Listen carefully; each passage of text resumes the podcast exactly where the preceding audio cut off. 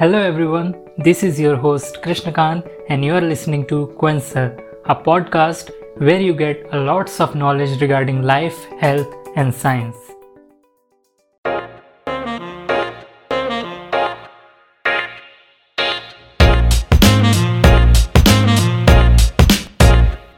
Almost 7% of people in the world sleepwalk. But have you ever tried to wake a person from sleepwalking? Today, in this episode, we will discuss is it dangerous to wake a sleepwalker?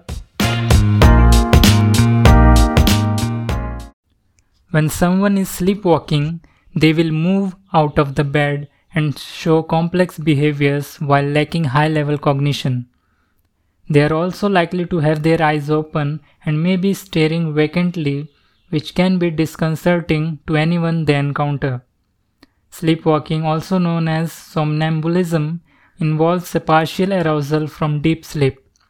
This typically occurs during the non rapid eye movement, which is also known as NREM stage of sleep.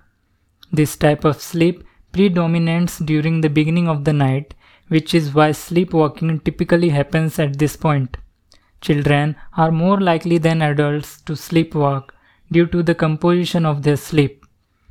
Overall prevalence rates of sleepwalking vary widely, but one meta analysis estimated as many as 7% of the people sleepwalk. As to whether it's dangerous to wake a sleepwalker, it's not advisable to do this forcefully as this could lead to disorientation or even a violent response from the sufferer. However, in certain circumstances, it may be appropriate to gently wake someone who has completed a sleepwalking episode and let them fall back to sleep again, to prevent them from moving straight back into another sleepwalking episode. If you discover a sleepwalker, rather than waking them, you might want to calmly lead them back to their bed in order to help ensure their safety. That's all for today's episode. If you like this episode, please make sure to follow my podcast and turn on the notification so that you will not miss any of the episodes in the future.